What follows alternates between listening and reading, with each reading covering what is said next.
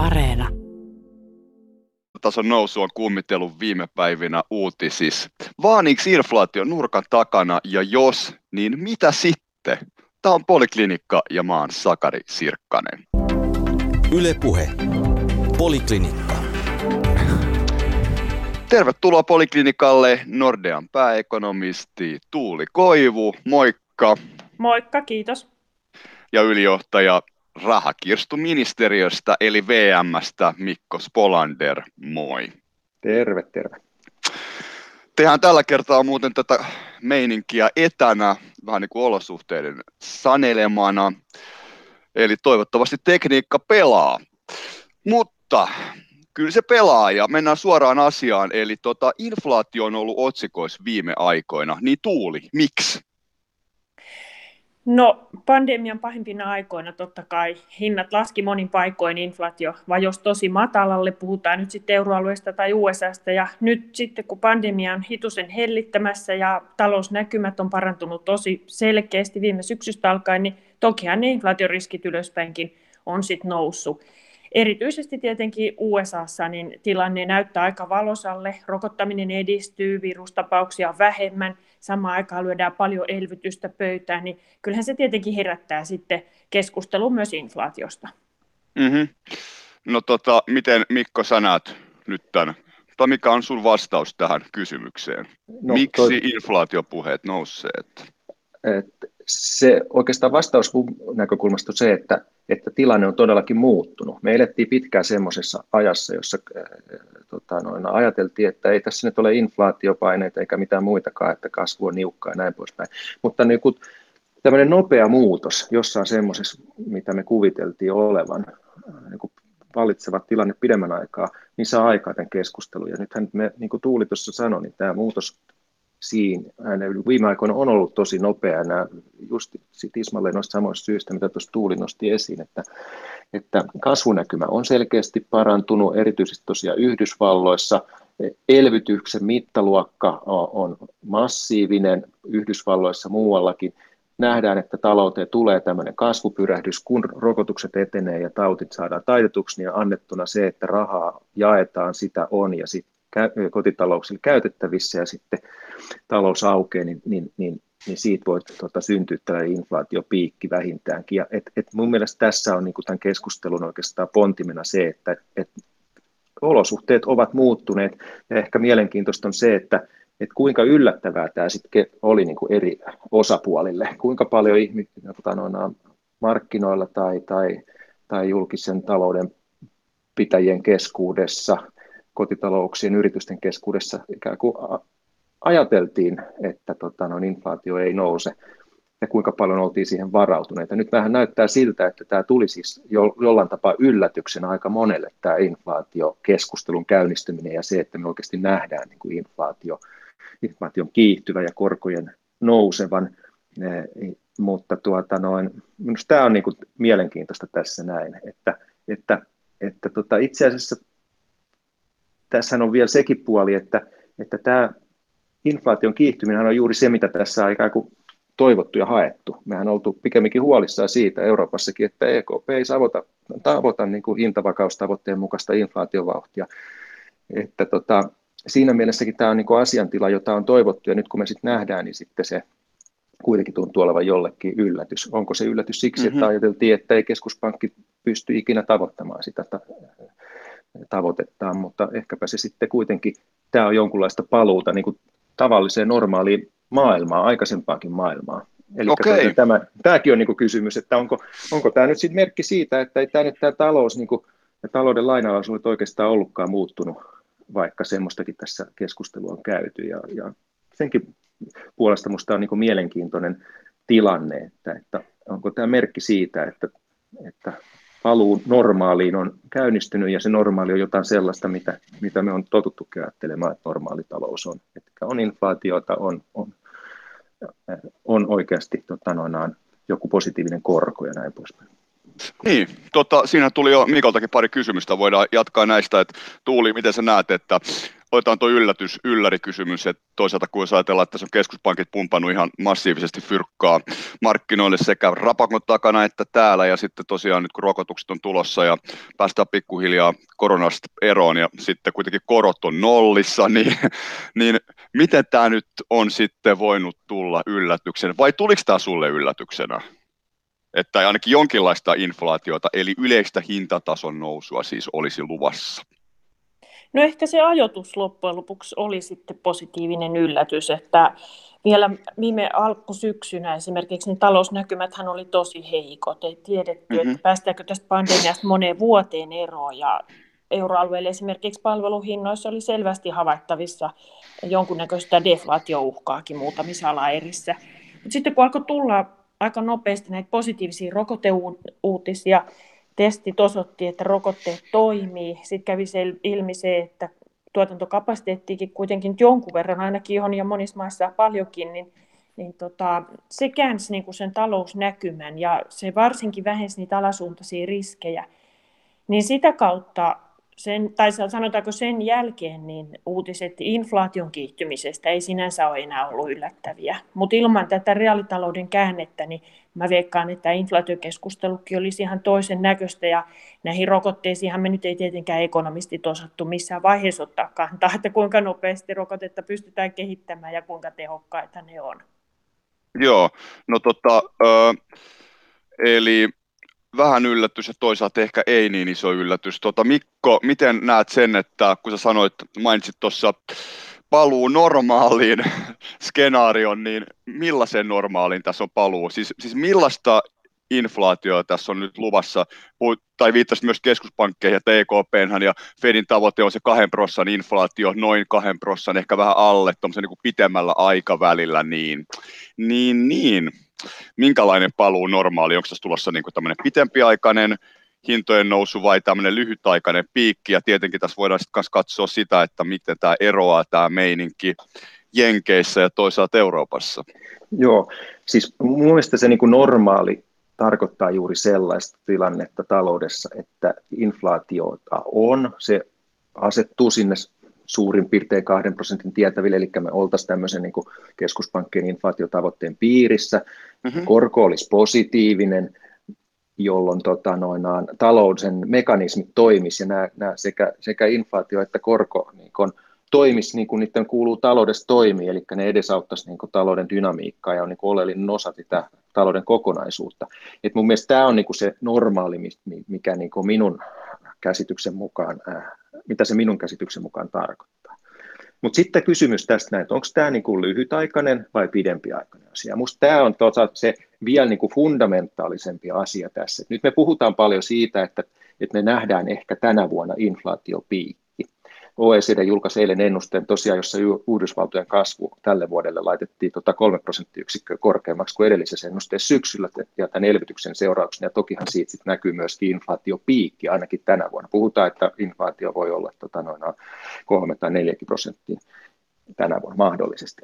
Mutta kuitenkin sitten, kun tämä tämmöinen niin pandemian jälkeinen rekyyli on ohi, niin minusta sen jälkeen se mielenkiintoinen kysymys, että no mitäs tälle inflaatiolle ja tota, korolle nyt sitten tapahtuu pidemmällä aikavälillä? Onko tässä talouden rakenteissa, tota, noin isoissa pohjavirroissa tapahtunut joku semmoinen muutos, että tota, se pitkäaikainen, ne, pitkäaikainen ää, tota, tilanne, jossa tota, ää, ää, säästämisen ja investointien tota, keskinäinen suhde ajoi ikään kuin korkoja kohti matalammalle, niin olisikin kääntynyt johonkin toiseen asentoon. Minusta tämä keskusteluhan jo vähän niin kuin, sehän käynnistyi jo viime syksynä, kun tota, noin, julkistettiin erilaisia, esimerkiksi tämä Goodhardin ja Bradhanin kirja, jossa, jossa niin kuin käytiin näitä rakenteellisia fundamentaalisia tekijöitä läpi, jonka seurauksena ajateltaisiin, he ajattelivat, että, että säästämisen investointi ja tasapaino muuttuu tavalla, joka tulee näkyy korkojen nousuna, niin kuin rakenteellisena nousuna. Se keskustelu käynnistyi silloin ja sitä jonkun aikaa käytiin, mutta nythän tämä niin kuin pompsahti tavallaan tähän akuutiksi tällaiseksi inflaatiopyrähdyskeskusteluksi. Et mä, mä en kyllä sen selkeästi samalla tavalla kuin esimerkiksi nyt vaikka tuossa OECD-ennusteessa, että kyllähän täällä täytyy olla tota, tämän mittaluokan elvytyksellä, jota USAssakin harrastetaan, joka on siis määrältään niin kuin valtavan paljon isompi kuin se kuoppa, jota, kysyntäkuoppa, jota sillä elvytyksellä yritetään täyttää, niin toki kun se ajaa talouden yli tämmöisen niin kuin normaalin tuotannon tason, niin puhutaan tästä potentiaalisesta tuotantosta, kun se ajaa talouden kysynnän eh, sellaiseksi, että tuotannon taso nousee sen myötä yli normaali, niin tokihan siitä niin kuin määritelmän mukaan pitäisi syntyä inflaatiopaineet lyhyellä aikavälillä. Tämä näen kyllä hyvinkin tota uskottavana, mutta sitten tämä kysymys näistä pitkän aikavälin rakenteellisista tekijöistä, ajaako ne tulevaisuudessa niin kuin 50 vuoden aikana meitä takaisin sille sellaiselle vähän niin kuin, äh, no lainausmerkeissä normaaliin tilanteen, jossa meillä pidempiaikaisesti tulee näkymään, tulee hinnat nousemaan ja korotkin on, on selkeästi positiiviset ja äh, niin, niin onko, onko se nyt sitten näköpiirissä, niin minusta se on hyvin mielenkiintoinen keskustelu. Mä itse olen sitä mieltä, että, että mä hyvinkin osaan tunnistaa sellaisia rakenteellisia tekijöitä maailmantaloudessa, jotka olisi kääntymässä asentoon, joka voisi näkyä tota, noin, säästämis- ja investointitasapainon muuttumisena sellaiseksi, että korot ikään kuin tulee nousee. Pluset on sitten muita tekijöitä, että, että, että jos keskuspankit toimii itsenäisesti, niin kuin, niin kuin ne nyt toimii, niin, niin, niin heillä on sinällään ihan selkeä motivaatio myöskin saada se, se korko nousemaan. Eli ja lähestymään sitten jotain tämmöistä vähän normaalimpaa pidemmän aikavälin tasoa. Eli korko on talouden dynamiikan mm-hmm. kannalta mm-hmm. oleellinen asia ja sen takia sitä keskuspankitkin sinne sitä tota, positiivista korkoa haluaisi nähdä heti, kun se vaan muuten on mahdollista. Okei, tota, kuuntelet siis Poliklinikkaa, Mikko Spollander ylijohtaja valtiovarainministeriöstä ja Tuuli Koivu pääekonomisti Nordeasta ja mä oon Sakari Sirkka. Yle Puhe. Poliklinikka. Tuosta tuli sen verran vaikeet kamaa nyt Mikko, että haluaako Tuuli vai Mikko, ehkä jos Tuuli haluaa selittää siis tai ottaa tästä kiinni, että mitä tarkoittaa nyt tämän säästämisen ja investointitasapainon muun muassa ö, yhteys ja sitten jollakin pitemmällä aikavälillä korot nousisi tässä niin kuin, nyt tämä sama vielä suomeksi.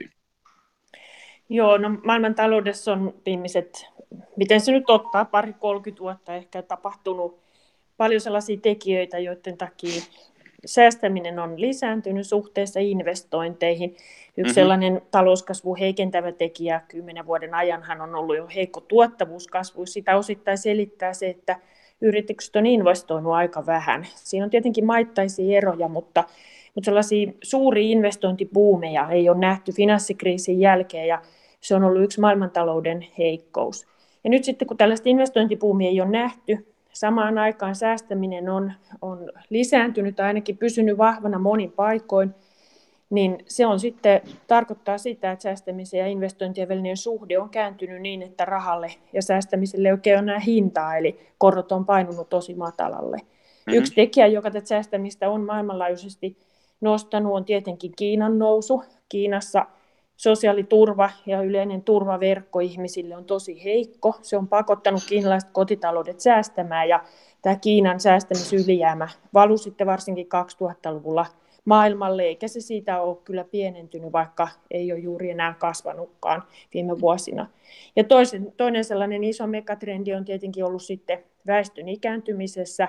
Pitkäänhän me ekonomistit oltiin siinä mielessä väärässä, että me ajateltiin, että kun väestö jää enemmän ja enemmän eläkkeelle, niin sitten säästäminen vähenee, koska eläkeläiset tyypillisesti niissä meidän malleissa kuluttaa työuran aikana kertyneitä säästöjä. Mutta sitten me ollaan viisastuttu viime vuosien aikana siinä, että näin toki tapahtuu, mutta se dominoiva vaikutus siihen säästämiseen tuleekin sitä kautta, että elinikä on pidentynyt ja se on itse asiassa kannustanut ihmisiä säästämään sen työuran aikana kahta kauheammin, jolloin sitten tämä lisääntynyt eläke, eläkeläisten määrä ei olekaan vähentänyt sitä säästämistä ja nostanut niitä korkoja, vaan siellä on säästetty sitten työuran aikana kahta kauheammin ja mm-hmm. tämä on pahentanut ikään kuin tätä korkojen laskua. Sitten siellä on monta muutakin tekijää, mutta mä nostaisin nyt ehkä Kiinan ja, ja tämän elinjään odotteen kehittymisen niin kuin tällaisena päätekijöinä. Ja sitten tosiaan toisella puolella siellä investoinneissa, että miksi yritykset ei ole investoinut, miksei näille säästöille on niin kuin tuottavia sijoituspaikkoja, niin sehän on ollut iso ongelma sitten ja, ja varmasti vaikuttaa myös tähän tulevaan inflaatiokehitykseen. Niin, no minkälainen tämä tuleva inflaatiokehitys nyt tulee olemaan? Mitä te veikkaatte vielä tarkemmin ottaen huomioon nyt esimerkiksi tämän asian ja, ja monet muut asiat? Eli, eli niin kuin, että missä me nyt mennään inflaatiossa Euroopassa ja mihin ollaan tässä niin kuin lyhyellä aikavälillä, vähän pidemmälläkin aikavälillä menossa? Mikko jo vähän tota, kaapi tota näkökulmaa. Joo, eh, jos me tuohon vielä, jos sallit. Niin, jatka vaan. Kyllä, kyllä. Tuuli, koska minusta Tuuli nosti just noin kaksi esi, hyvin, hyvin kuvasi noin kaksi tekijää, ja minusta mm-hmm. iso kysymys onkin, että mitäs niille tapahtuu jatkossa, että kun Tuuli mainitsi tuon Kiinan ja kiinalaisten säästämisen, niin yksi keskeisiä pointteja tässä niin kuin rakenteellinen tekijä, joka muuttuu, on se, että, että, että kiinalaiset, jotka on tähän ollut, työikäiset kiinalaiset ikääntyy, ja, ja kun ne on tähän saakka kovasti säästänyt, niin ne jatkossa sitten ikään kuin rupeaa kuluttamaan niitä säästöjä kuitenkin. Tämä oli niin kuin se yksi tekijä, joka vähentäisi niin kuin globaalia säästämistä, olisi itse asiassa Kiinan väestörakenteen muutos. Ja toinen tekijä, joka sitten taas lisää investointeja, mun mielestä aivan niin kuin ilmiselvä tekijä, on tämä ilmastonmuutos ja sen vaatimat valtavat investoinnit uuteen teknologiaan. Tai ainakin tämmöinen strategia, jossa tuota ilmastonmuutokseen vastataan ottamalla käyttöön puhtaampaa, materiaalitehokkaampaa teknologiaa edellyttää tämmöistä teknologista murrosta, ja, ja se voi toteutua vain, jos investoidaan, ja se investointi tar, tarvii sitten tota noin, rahaa. Ja, ja mun mielestä tässä on niin nämä kaksi tällaista näihin tuulin esiin nostamiin te, tota, komponentteihin liittyvää isoa tekijää, jotka voi niin muuttua tosiaan toiseen asentoon tulevaisuudessa siksi se korko nousta. Mutta tästä inflaatiosta niin, niin to, on, on tietysti tähän vaikea sanoa, että miten tota, mitä käy Euroopassa, kun meillä Euroopassa tietysti tota, tämä talouden näkymä on ää, niin kuin laadullisesti samantyyppinen kuin USAssa, mutta mittaluokaltaan vähän vaimeampi. Eli että meillä, meillä ei ole näköpiirissä nyt näiden tuoreempien ennusteiden mukaan sen tyyppistä talouden niin kasvupyrähdy, nousua kuin esimerkiksi USA on, ja osittain se tietysti johtuu siitä, että tämä eurooppalainen elvytys, vaikkakin on mittavaa, niin se ei kuitenkaan ole ihan niin mittavaa kuin tuota, tuota USAssa, ja sitten vielä kolmantena, että, että tota, eurooppalainen rokotustahti e, ei ole ollut niin, kuin sen, niin ripeä, että, että niin kuin nopeasti sen myötä talous olisi avautumassa niin, että tota, noin kuluttajat pääsisivät kuluttamaan. Et, et tämähän oli se OECDn eilisen ennusteen perusviesti oikeastaan talouspolitiikan tekijöille oli se, että kyllä niin kuin elvytysrahaa sinällään riittää, mutta siitä ei ole paljon hyötyä, ellei, ellei taloudet aukea, ne ei aukea, ellei pystytä kauhean eh, rokottaa ihmisiä eh, enemmän kuin nyt, ja, ja eurooppalaisille etenkin se viesti oli, että tehkää kaikkenne, että tota, rokotteiden tuotanto, jakelu ja rokottaminen itsessään, niin tota, onnistuu niin hyvin kuin mahdollista ja mieluummin vielä vähän paremmin. että se oli mm-hmm. se resepti. Mutta että siis tästä ei ehkä, mä en osaa tuosta Euroopan inflaation näkymästä sanoa oikeastaan muuta kuin että varmaan se seuraa sitten kuitenkin jollain tapaa tätä talouden elpymistä, mutta ehkä vaimeempana kuin Yhdysvalloissa. Niin, mites Tuuli, kun tota, toisaalta se, mitä Jenkeissä tapahtuu, Jenkeissä aikaisemminkin inflaatio on ollut aika paljon nopeampaa ja voimakkaampaa kuin Euroopassa. Se ei välttämättä suoraan välity tänne, ja sitten toisaalta voisi tosiaan ehkä ajatella, että kun meillä on aika anemista tämä kasvu ollut Euroopassa, niin vaikka muualla vähän sitten inflaatio nousisikin ja hinnat nousis, niin kuinka paljon se sitten välittyy tänne, että miten te ennustatte tämän vuoden tai lähinäkymien inflaatiota? Joo, no ihan lähikuukausina niin euroalueen inflaation odotetaan nousevan sieltä vajaasta ykkösestä oikeastaan lähelle 2 prosenttia jo tässä kevään aikana. Siellä taustalla on öljyn Oho. hinta, joka, joka tota, oli viime keväänä, muistatte, tosi matala. Kävi jopa päivätasolla negatiivisena, kun öljyvarastot oli täynnä ja kenellekään ei kelvannut ne merellä liikkuneet tankkerit. ja tämä nostaa inflaatio. Se nostaa paljon vahvemmin USAssa. Euroopassahan bensapumpulle kun menee, niin se hinta ei niin vahvasti korreloi raakaöljyn hinnan kanssa johtuen lähinnä veroteknisistä syistä. Mutta joka tapauksessa niin sieltä on tulossa tällaista pohjavaikutusta öljyn hinnasta, elintarvikkeiden hinnasta, myös jonkun verran sieltä palvelupuolelta ja tavarahinnasta niin, että kyllä me ihan reipas inflaation kiihtyminen nähdään. Se todennäköisesti jatkuu ainakin syksyyn, sielläkin osittain näitä teknisiä tekijöitä taustalla, mutta sitten tosiaan pidemmällä aikavälillä nämä Mikon, Mikon nostamat ongelmat tai haasteet euroalueen osalta on ilmiselvät. Ja mm-hmm. tulee olemaan äärimmäisen kiinnostavaa nähdä, että, että minkälaista inflaatio euroalueella jatkossa nähdään. Meillä on mahdollista toki nähdä Euroopassakin ihan kohtuullisen nopea toipuminen, jos kesä vähän auttaa nyt sitten yhdessä näiden rokotteiden kanssa, päästään viruksesta eroon ja syksyllä uutta aaltoa ei enää tule. Meilläkin on kotitalouksilla kuitenkin huomattava summa ylimääräisiä säästöjä pankkitileillä. Jos niitä lähdetään urakalla kuluttamaan, jos yritykset lähtee investoimaan, näkee sen tulevaisuuden näkymän astetta ruususempana kuin ennen pandemiaa, niin silloin ilman muuta meidän työmarkkinatilanne voi kiristyä yllättävänkin nopeasti ja sitten tulla ihan sellainen kunnon niin kuin kustannus, palkka, hinta, paine ylöspäin, joka sitten pysyvästi nostaa sitä inflaatioa. Mutta kyllä euroalueen tietenkin taakkana on se, että viimeiset kymmenen vuotta meillä on ollut tosi matala inflaatio. EKP ei ole pysyvästi päässyt sinne omaan tavoitteeseen eikä oikein lähellekään. Ja inflaatio on siitä vähän tällainen kurja vastustaja, että se, se on aika sitkeästi siellä, missä se on tupannut olemaan. Eli, eli kuluttajat ja yritykset muokkaa oman näkemyksensä ja odotuksensa inflaatiosta johtuen tai riippuen niin kuin aiemmasta kehityksestä. Ja jos inflaatio on ollut matalaa, niin usein ajatellaan, että no varmaan se on matalaa jatkossakin. Ja, ja tästä näkökulmasta on mun mielestä äärimmäisen kiinnostavaa katsoa esimerkiksi, että mitä yritykset USAssa ja euroalueella tällä hetkellä inflaatiosta tuumaa. Nimittäin USAssa yritykset nostaa jo hintoja. Kyselytutkimusten mukaan siellä aiotaan painaa tämä raaka-aine hintapuumi ja öljyn hintapuumi täysillä läpi hintoihin hyvinkin nopeasti, kun taas euroalueella yritykset kertoo, että pandemialla on jonkun verran deflatorisia vaikutuksia ja, ja kiirettä ei näytä olevan hintojen nostolle. Että kyllä tässä on näitä riskitekijöitä euroalueen osalta niin kuin molempiin suuntiin. Okei, joo. Siis Tuuli Koivu Nordeasta pääekonomisti ja Mikko Spolander ylijohtaja valtiovarainministeriöstä Poliklinikalla. Ylepuhe. Poliklinikka. Tämä on tosi kiinnostavaa keskustelua. Mennään ihan näihin käytännön vaikutuksiin, että miten tämä siis, jos esimerkiksi nyt tuosta ykkösestä inflaatio nousisi tänä vuonna Euroopassakin siihen kakkosen tienoille, niin miten se vaikuttaa kuluttajiin ja vaikka toisaalta siellä niin kuin mukaan lukien asuntolainoihin? Mikko?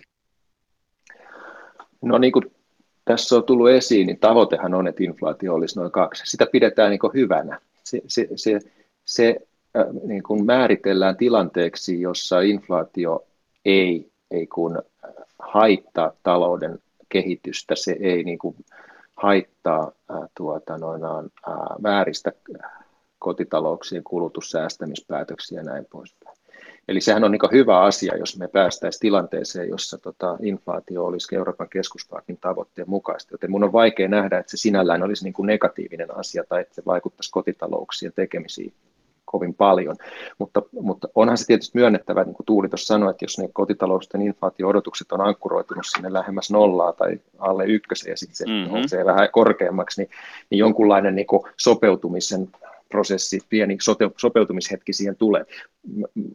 Ehkä Tuuli osaa vähän tarkemmin vielä tuota, avata, mutta, mutta sehän tietysti en, ensimmäisenä tämä yllätys tavallaan näkyy tuolla osakemarkkinoilla, koska siellä tietysti ajateltiin näin, että no, okei, okay, että kun, kun tota inflaatiokorot on sen myötä kovin alhaiset, niin, niin, niin tota, se, se heijastuu suoraan niin kuin osakemarkkinoihin, osakkeiden hiittoihin ja, ja sitten kun se muuttuu tämä tilanne, tulee vähän niin kuin yllätyksenä, niin sitten siellä tulee osakemarkkinoilla korjausliike, mutta onko se osakemarkkinoiden korjausliike jotakin semmoista, joka oikeasti näkyy reaalitaloudesta tai kuluttajien päätöksistä tai yrit, yrit, yritysten investointipäätöksissä, niin, niin vaikea on niin kuin suoranaisesti nähdä. Mä pitäisin sitä, että inflaatio nousisi tuonne 2 prosenttiin ihan, ihan niin kuin tavallaan sellaisena positiivisena, hyvänä, terveenä asiana, johon mm-hmm. sisältyy pieni tämmöinen jonkun aikavälin pieni sopeutuminen, mutta tota noin, niin kuin se ei mun ymmärtääkseni pitäisi kovin pitkä olla.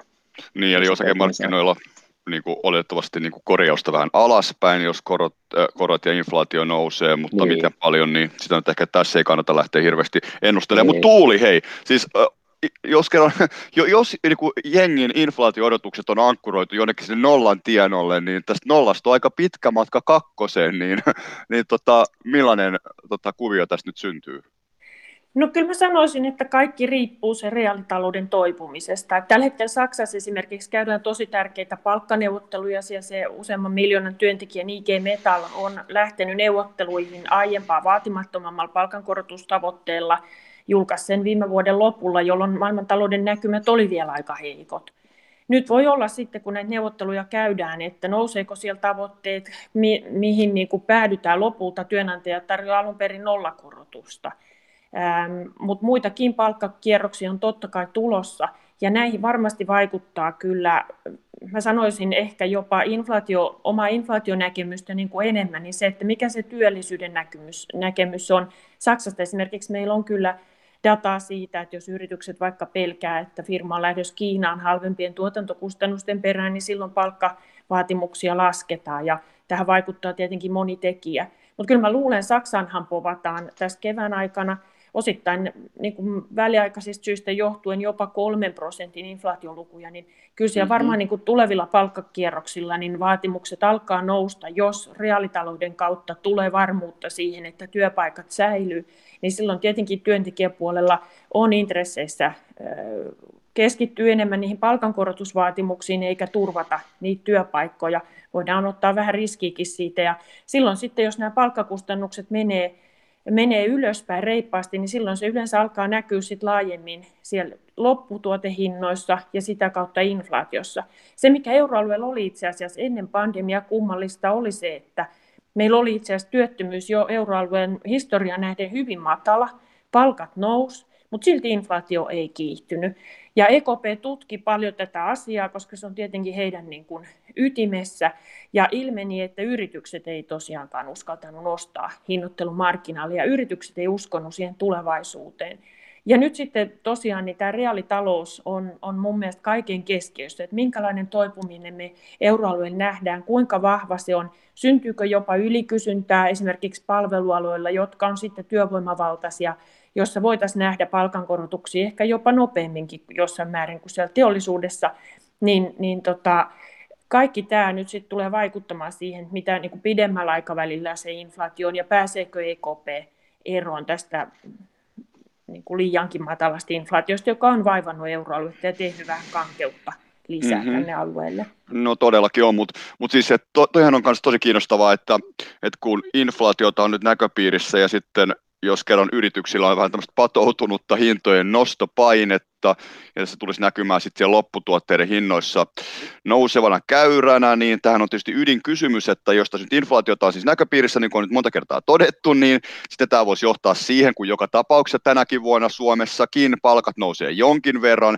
mutta sitten aletaan vaatia lisää liksaa, koska hinnat nousee, ja tämä taas voi nostaa hintoja, ja millainen vaikutus tällä sitten on työmarkkinatilanteeseen vaikuttaako tämä työllisyyteen negatiivisesti, vai toisaalta käykö niin, että jos talous alkaa sitten kuitenkin vetää ja vienti alkaa vetää, niin sitten onkin työllistävää vaikutusta, eikä siinä niin, ole, niin olekaan niin väliä, jos hinnat vähän nousee ja jengi vähän pyytää lisää liksaa. Eli Mikko, millainen vaikutus tällä on työllisyyteen? Joo, siis silloin me oikeastaan puhutaan tässä näin nyt sit, siitä kilpailukyvystä myöskin, eli tota, no, että miten tota, nämä sun kuvaamat kerrannaisvaikutukset sitten näkyy eri maissa niin, että esimerkiksi jos nyt Suomea katsotaan, niin että millainen meidän kustannuskilpailukyky on suhteessa meidän kilpailijoihin. Anteeksi. Et, et sehän tietysti niin määrittää sen, että, että, tota, että jos meillä käynnistyy tuota Suomessa tuolla, sellainen voimakkaampi kustannuskierre kuin kilpailijamaissa – silloin tota, meidän kilpailukyky lyhyellä aikavälillä ainakin heikkenee ja meidän edellytykset myydä tota, suomalaisia tuotteita ja palveluita maailmalle heikkenee ja se, se tietysti on sitten niin työllisyyttä heikentävä asia, koska vienti ei sitten, tota, me, ikään kuin me, me menetämme viennin markkinaosuuksia. Että, että tämä, tämä on niin se iso kysymys, että miten ää, ää, tuota, tämä, tämä hintojen nousu ja kustannusten nousu välittyy eri maissa niin, että se mahdollisesti muuttaa että maiden keskinäistä kilpailukykysuhdetta tai asemaa, kilpailukykyä. Ja, ja tätä kautta se sitten siellä työllisyydessä näkyy, että, että mun mielestä toi on niin kuin, tämä, tämä se on tämä niin kuin linkki sinne työllisyyteen. Ja, ja tokihan on niin, että sitä täytyy tietysti koko ajan pitää jotenkin siitä kilpailukyvystäkin huolta huolta. Mulla oli joku toinenkin pointti tuossa, mutta se tässä katosi mun mielestä, mutta ehkä mä palaan siihen kohta, kun mä saan sen uudelleen mieleen.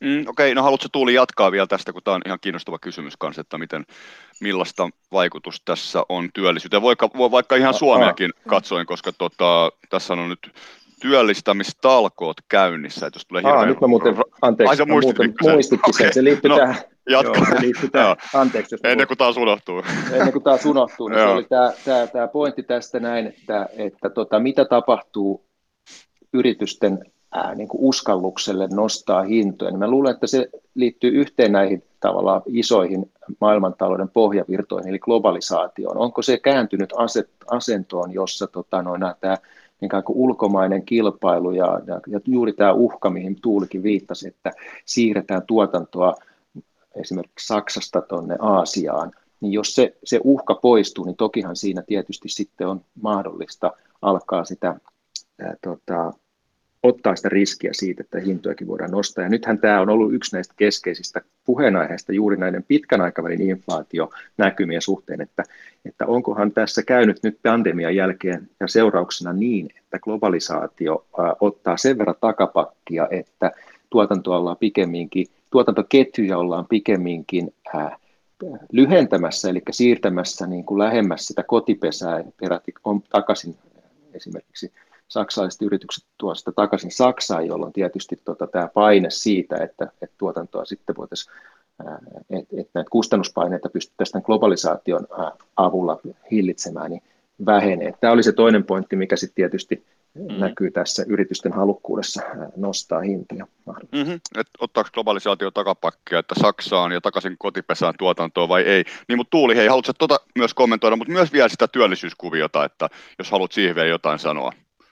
Joo, ilman muuta noin niin kuin Suomen näkökulmasta niin pitää pitää nyt tarkka huoli siitä, että täällä ainakaan ei lähde kustannuslaukalle, eikä, eikä, tota, eikä niin kuin heti tartuta ensimmäiseen olien korteen siitä, että lähdettäisiin kustannustasoa nostamaan. Tämä pitää mun mielestä pikemminkin nähdä nyt tilaisuutena niin, että meillä on tilaisuus jatkaa sitä hyvin alkanutta korjausliikettä muutaman vuosi sitten, parantaa meidän kilpailukyky missään nimessä me ei edelleenkään olla missään niin kuin kilpailukyvyn mestareita hintamielessä. Jos me katsotaan vähän pidemmälle taaksepäin, niin kyllähän sitä korjattavaa riittää edelleen. Ja nyt olisi niin kuin monen euromaan onni myös Suomessa, jos, jos tota Saksa lähtisi tästä pandemiasta – nopeasti toipumaan ja, ja siellä erityisesti niin palattaisiin siihen tiukkaan työmarkkinatilanteeseen, joka vallitsi Saksassa ennen pandemiaa, ennätysmatalaan työttömyyteen ja se sitten heijastus palkkojen nousuna Saksaan, niin se tietenkin helpottaisi monessa muussa maassa vähän sitä tilannetta edesauttaisi sitä korjausliikettä, mutta Suomessa me missään mielessä näe, että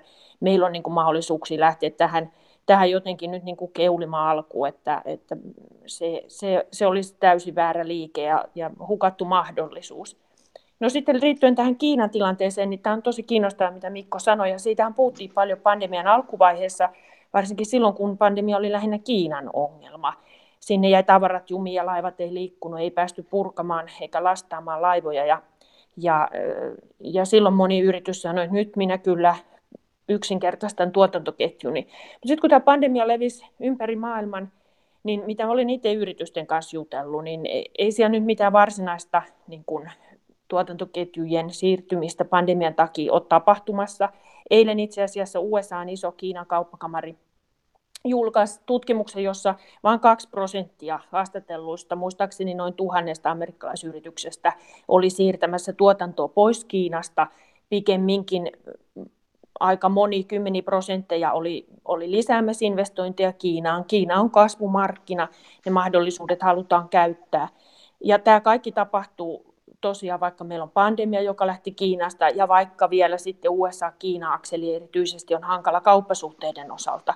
Tokihan sitä voidaan sitten poliittisesti pakottaa – pakottaa tämä globalisaatio niin kuin katkeamaan. Selvähän on se, että globalisaatio on hidastunut ja sitä kautta tulevat ehkä tällaiset deflaatiopaineet on pienentynyt, mutta en lähti spekuloimaan vielä sillä, että, että valtavaa niin kuin tuotannon kotiuttamista nähtäisi. Siitä ei mun mielestä ole kauheasti merkkejä ja sitä kautta myös tämä kustannus niin kuin dynamiikka voi kuitenkin pysyä. Ja tästä täytyy tietenkin muistaa myös se, että Kiinahan ei ole mikään loppusijoituspaikka näille tehtaille.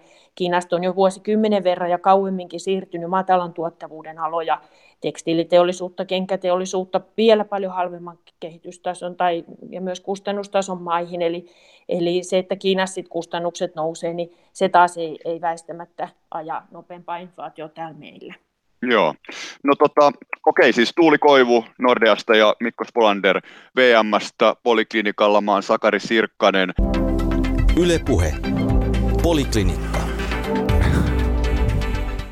ja ollaan tässä puhuttu inflaatiosta, olette molemmat sitä mieltä, että inflaatio nousee jossain määrin, ehkä Jenkeissä enemmän kuin täällä, mutta täälläkin jonkin verran, ehkä sinne kahteen pinnaankin, mikä on se EKPn tavoite, ainakin lyhyellä aikavälillä, mutta sitten pitemmällä aikavälillä, niin siihen ei palata sitä aika monta kertaa jatkossa, mutta jotta tämä harkka ei mene liian helpoksi, niin otetaan mukaan velka, ja velkaahan oli jo ennen koronaa aika massiiviset läjät, ja nyt on vielä ihan eri meininki tietysti, kun valtiot ottanut ihan sairaasti velkaa, toisaalta on elvytetty ihan sairaan paljon, mutta kuinka HC on velkatilanne ylipäätään, Mikko? Nyt kun katsot tätä inflaationäkymän näkökulmasta, ja ehkä rajataan tämä nyt kuitenkin Eurooppaan, ettei jotain koko, koko maailmaa syleilyymme. joo, joo. Otetaan vain Eurooppa. Joo, Kyllä. siis tota, minusta, kun mä sanoin tuossa aikaisemmin, että tota, noinaan, et, tässä ollaan ikään kuin ehkä havahduttu tilanteeseen, että talous ei olekaan pysyvästi muuttunut toisenlaisessa kuin mitä me on pitkään kuviteltu sen olevan, eli talouden mekanismit eivät olekaan muuttunut toisenlaisessa kuin mitä me on pitkään ajateltu, että ne olisi saattanut muuttua.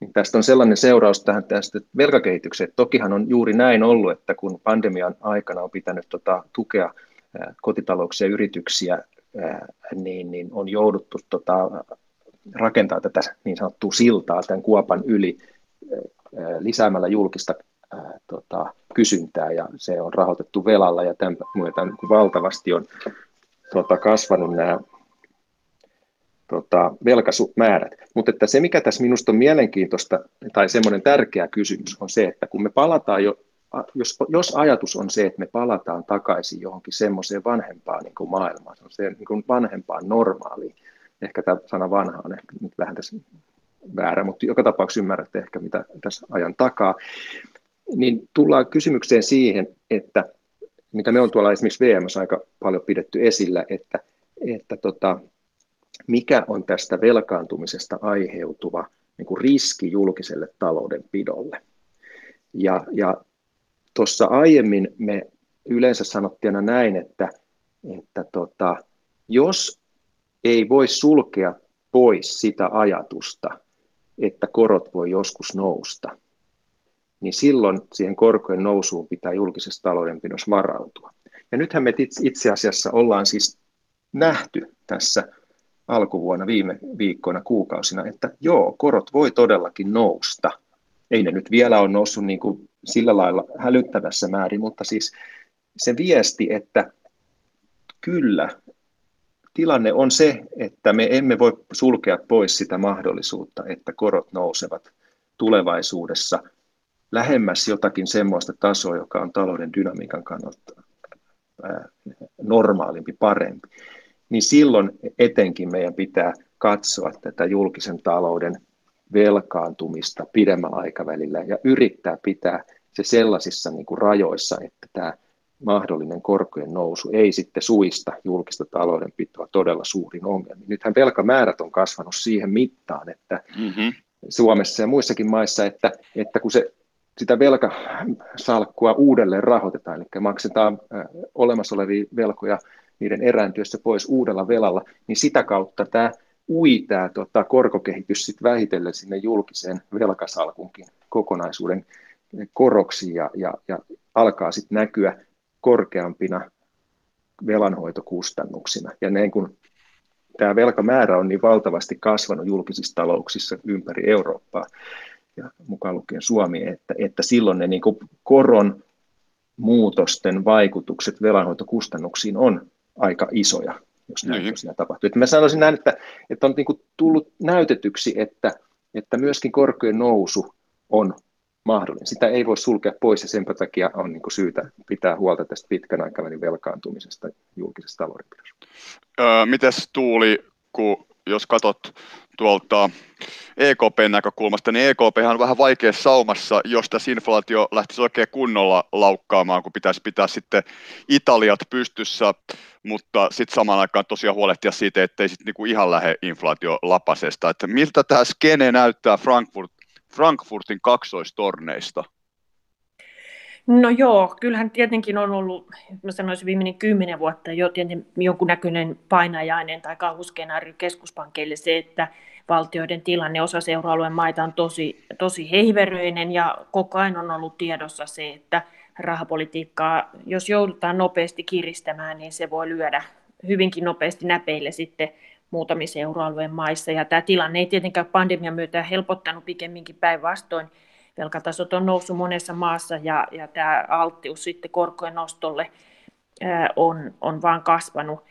Tässähän on kiinnostavaa se, että tähän asti viimeiset kymmenen vuotta, niin, niin vaikka tämä tilanne on tiedetty, niin sitä ei ole testattu sen takia, että inflaatio on ollut niin matala, niin keskuspankki ei ole tässä tarvinnut valita puoltaan. Se on pystynyt pysymään hyvin elvyttävän laidalla koko kymmenen vuotta vedoten ihan oikein tähän omaan inflaatiomandaattiin, ja, ja se on tavallaan toiminut sitten myös niin, että, että valtioiden velanotto on ollut, pitäisikö sanoa helppoa ja halpaa kääntyykö tämä tilanne, mitä EKP siinä tekee, niin kyllä mä nyt vielä olisin ilman muuta luottavainen sen puolesta, että, että kyllä EKPlla keinot on taittaa inflaatio euroalueella, ja se se myös tulee tekemään. en mä näe mitään niin kuin mahdollisuutta sille, että EKP alkaisi tästä inflaatiotavoitteestaan luistaa. Miksi sä, mi, miksi sä sanot noin?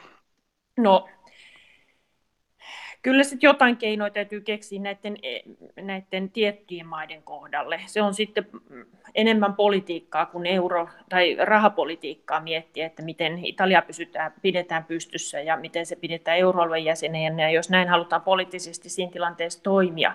Mutta että kyllähän EKPn institutionaalinen asema on sellainen, että ei se jätä vaihtoehtoja sille, etteikö etteikö inflaatio lähdettäisi taittamaan, mutta nyt mä en mm. puhu missään nimessä tänä vuonna nähtävistä kahden prosentin luvuista, en missään nimessä tällaisesta väliaikaisesta inflaatiopiikistä, joka aiheutuu öljyn hinnasta ja jonka jokainen ymmärtää, että häipyy sieltä inflaatioluvuista viimeistään vuoden sisään pois, jotta rahapolitiikkaa ja korkoja oikeasti EKP lähtisi nostamaan. Näinhän markkinat esimerkiksi ei odota, niin vielä pitkään aikaan tapahtuvan, niin se vaatisi sitä, että euroalueen tosiaan reaalitalouden kehitys on hyvää, se luo ympärilleen sit olosuhteet, jossa työmarkkinat kiristyy, palkat nousee ja syntyy tällainen oikeasti niin kuin vahvempi ja laajempi inflaation aalto. Siitähän me ollaan vielä tosi kaukana, ja niin kuin äsken puhuttiin, niin toteutuuko se euroalueella, niin siihen sisältyy vielä hyvin paljon epävarmuutta.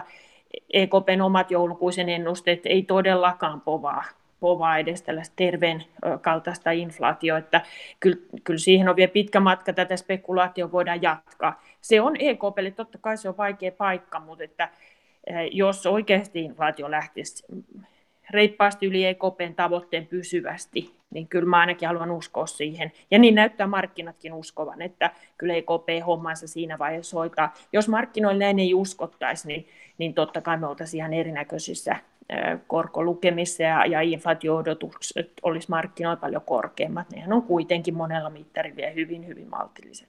Joo, joo, ja kun ollaan ihan niin nolla meiningistä, no okei, inflaatio nyt on alle yksi, mutta kuitenkin, että joo. tämä talouskasvu on ollut niin heikkoa ja, ja ei meillä nyt välttämättä ole luvassa mitään ihan jäätävää kasvubuumia, mutta et tietysti Mikko, sulle kysymys siitä, että et kun ollaanko me enää kartalla näissä emokriteereissä, että onko nämä vähän niin kuin eilistä päivää, nähän duunatti joskus 90-luvulla, että pitäisikö vain hyväksyä nyt korkeammat julkisen velan tasot, niin sanottuna uutena normaalina?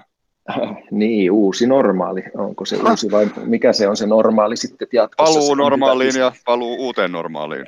Joo, tota, no Minusta tota, tässä julkisessa taloudenpidossa oleellistahan on katsoa aina niitä kansallisia tarpeita ja tietysti Suomessa me katsotaan sitä, että mikä on Suomen kannalta tarpeellista julkisessa taloudenpidossa. Me pystytään hoitamaan niin kuin, ää, tota, hyvinvointivaltioon liittyvät ää, velvoitteet myös tulevaisuudessa. Me pystytään luomaan semmoinen kasvuympäristö, että se luo tuloja ja elinvoimaa ja elintasoa hyvinvointia kansalaisille. Ja, ja se on niin tärkeää eurooppalaiset finanssipolitiikan säännöt, puitteet, direktiivit, niin, niin ne, ne on kieltämättä hyvin tämmöinen niin monimutkainen vyyhti ja on ihan paikallaan miettiä, että mitä niiden kanssa tehdään. Mikä siis on se tavallaan se, äh, mikä olisi nyt hyödyllistä ää, tuota, eurooppalaisille valtioille – tämmöisenä niin kuin yhteisenä julkisen taloudenpidon niin puitteena, yhteisenä sopimuksena siitä, miten julkista taloutta hoidetaan. Ja, ja sen ne lähtökohdat, joiden, joita täyttämään nämä säännöt on alun perin luotu, ovat edelleen niin kuin täysin validit. Eli että, että valtiot vastaavat tota, julkisesta taloudenpidostaan itse ja, ja tuota, noinaan, sitä kautta tuota, yrittävät pitää sen julkisen taloudenpidon kestävällä pohjalla. Se, että, että miten tämä sääntökehikko edesauttaa sitten tätä, niin on, on minusta aivan luontevaa, että niin kuin kaikilla tämmöisillä sääntökehikoilla, niin aina silloin tällöin käydään läpi se, että mikä on tuota noinaan, ää, ää, tuota, tämmöinen, niin kuin, voisiko sanoa, ää, väliaikatarkastelu, joka kuuluu siihen, että pohdit, tai siihen kuuluu, että pohditaan sitä, että mikä tosiaan mm-hmm. olisi hyväksi. Et, et, en mä nyt osaa tästä nyt sulle, enkä tietenkään haluakaan ruveta niin kuin tässä nyt antaa mitään kauhean suuria ohjeita. Tämä prosessihan on niin kuin selkeästi alkanut, ja se on niin kuin, tämä sääntöpohdiskelu tässä näillä eurooppalaisilla areenoilla on varmasti edessä, ja, ja sitten jäsenmaat Suomi mukaan lukien niitä omia kantojaan tässä prosessin edetessä täsmentävät, mutta lähtökohdista on minusta se ne perusteet, joilla, jo, joille nämä säännöt niin pohjautuu, ne ideat siitä, että miten sääntöjen yhteisesti sovittujen sääntöjen puitteiden avulla pystyttäisiin edesauttamaan tällaista niin kuin vakaata, kestävää julkista taloudenpitoa ja ylipäätään taloudellista vakautta, niin ne on kyllä niin kuin niitä tärkeitä fundamentteja, joita, tässä yhteydessä ei kyllä sit saa hukata ollenkaan. Niin varmaan just näin, että jokainen pitää niin kuin kuitenkin pääsääntöisesti huolta omasta taloudesta ja kotipesästään, mutta Tuuli, miten sä näet siinä Mikko kuvasi tuota, kuviota, mutta et, kun siis on tämä julkisen velan ja BKT suurissa 60 pinnaa ja sitten on tämä alijäämä maksimissaan kolme pinnaa ja rakenteellisesta alijäämästäkin omat lukunsa, niin ö, näet sä, että näissä on kuitenkin painetta kohdistuu siihen, että näitä niin kuin lukuja vähän höllennettäisiin, koska kuitenkin kaikilla EU-mailla on niin kuin ihan tosi paljon enemmän velkaa tällä hetkellä kuin mitä nämä luvut nyt sitten niin määrittäisi, että saisi olla? No joo, kyllähän se 60 prosenttia tälle niin kuin yleisön silmiin näyttäytyy suoraan sanoen aika naurettavalle. Siellä on paljon maita, jotka tuplasti ylittää nyt tämän velkatason. Ähm, eikä tietenkään velkataso, ehkä tässä on nyt opittu parinkymmenen vuoden aikana sekin, että velkataso sinänsä, niin ei se nyt läheskään kaikkea kerro siitä velkakestävyydestä. Että kyllähän euroalueen se suurin ongelma on on se, että mistä saataisiin sitä kasvua aikaa. Ja just esimerkiksi kun äsken puhuttiin Italiasta ja kestääkö Italia EKPn korkojen nousu, niin paljonhan riippuu silloin sillä hetkellä sitten siitä, että, että missä tilanteessa euro, anteeksi, Italian se reaalitalous on.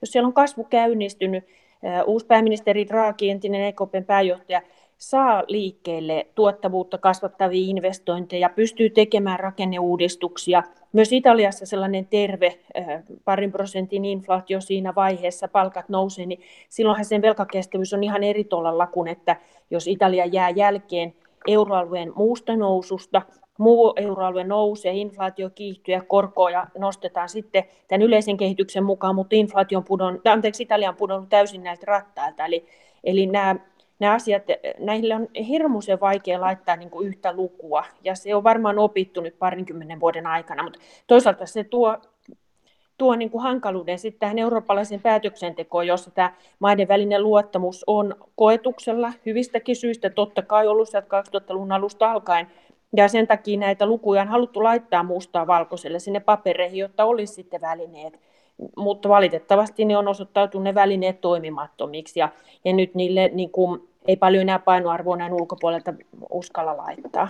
Mm-hmm, tässä on tietysti Joo. valtiot on taanneet yritysten lainoja ja tämän seurauksena riskipainot on luonnollisesti vähentynyt pankkien taseissa ja sitten tosiaan niin kuin, ja sitten oli tämä EKP-määrämä osinkojen maksukielto, niin sekin on tuhdittanut pankkien taseita, mutta nämä on tietysti ohimeneviä ilmiöitä ja sitten itse asiassa Italiassahan nimenomaan niin siellä tota, siis Italiassa näitä lainojen lyhennysvapaita, niin niitä on myönnetty aika paljon. Ne sitten loppuu kyllä kesällä, että millainen riski tässä niin kuin itse asiassa eurooppalaisilla pankkisektorilla muhii nyt tämän koronakuvion jälkeen, kun alkaa nämä normi, palataan ikään kuin tässäkin niin kuin genressä niin normaalioloihin. No kyllä varmaan on, on tota, tiedossahan on esimerkiksi, että Espanjan talous on kärsinyt valtavasti koronasta. Se on matkailuvetoinen talous, työttömyys siellä 16 prosentissa, PKT-pudotus viime vuonna yksi suurimmista euroalueella.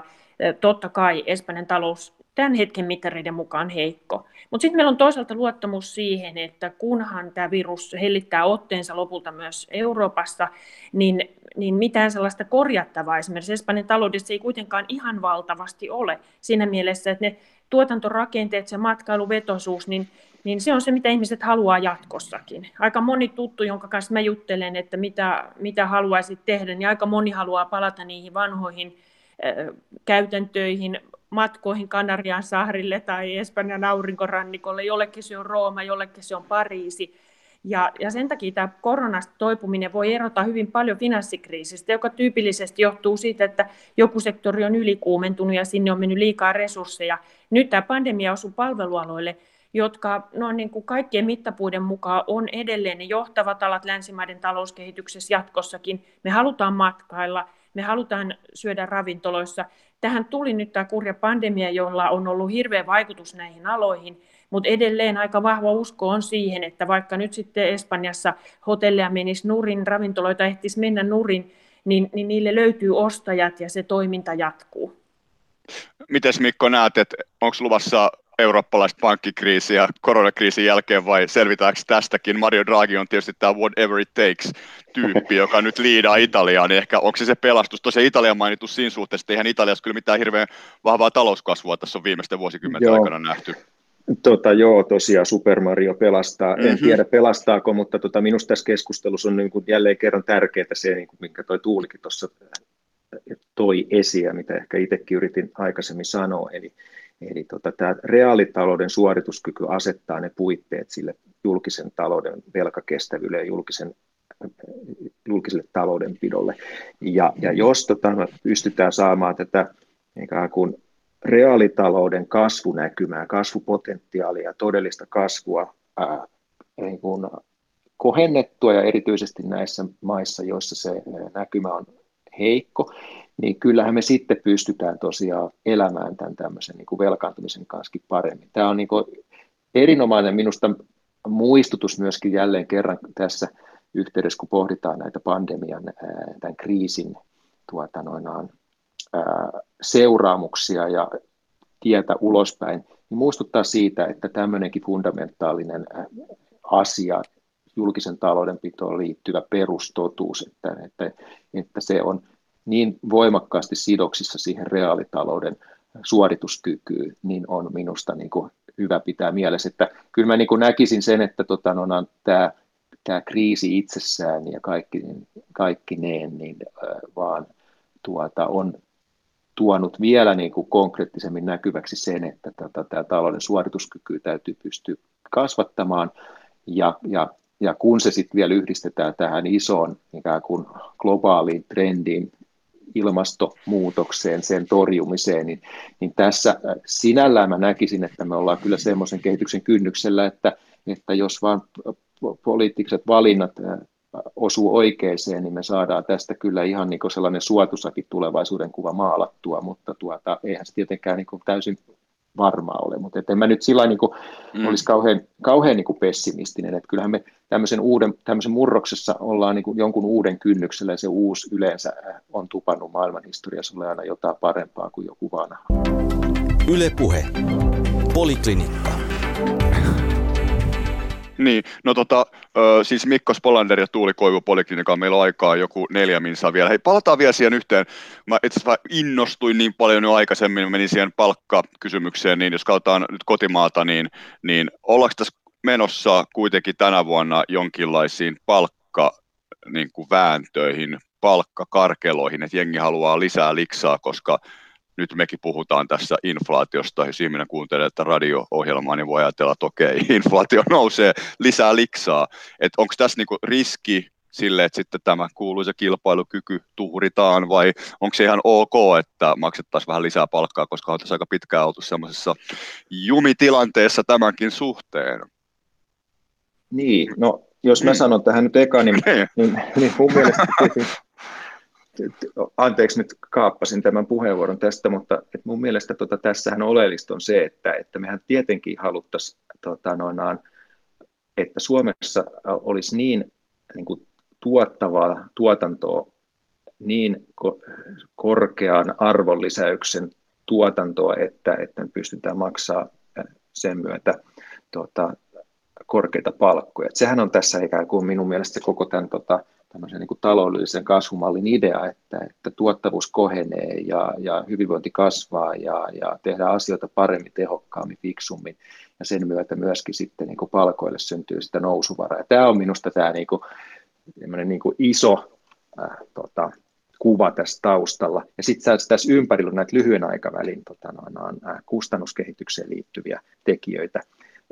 Mä en osaa nyt oikein tuohon ottaa kantaa, että, että millainen tämä okay. palkkaneuvotteluasetelma nyt sinällään on, mutta tota noin, niin kuin lähtökohtaisesti tilanne on se, että meidän pitäisi pyrkiä tekemään sellaista, sellaisia ratkaisuja, jotka tuota, kohentaa talouden suorituskykyä ja luo sitä kautta edellytyksiä maksaa myöskin tuota, noina korkeampia palkkoja ilman, että se niin kuin, tuhoaa yrityssektorin kannattavuutta. Joo, tu- Tuuli, jota vielä lyhyesti. Meidän tosiaan aika loppuu valitettavasti, mutta onko tässä tulossa tämmöistä palkkavääntöä, miten veikkaa tänä vuonna Suomessa? No Mikko on ihan oikeassa noissa äskeisissä kommenteissa, että tuottavuuden kauttahan tätä hyvinvointia pitää kasvattaa. Mm tämä, että öljyn hinta nyt tekee jonkunnäköisen piikin inflaatio, niin sitähän ei pidä missään nimessä lähteä tietenkään palkkaneuvotteluissa yli korostamaan. Meillä on edelleen hankala työmarkkinatilanne, nyt kaikki paukut siihen, me saataisiin ihmisille rokotteet käsivarteen ja, ja se reaalitalouden raivi liikkeelle.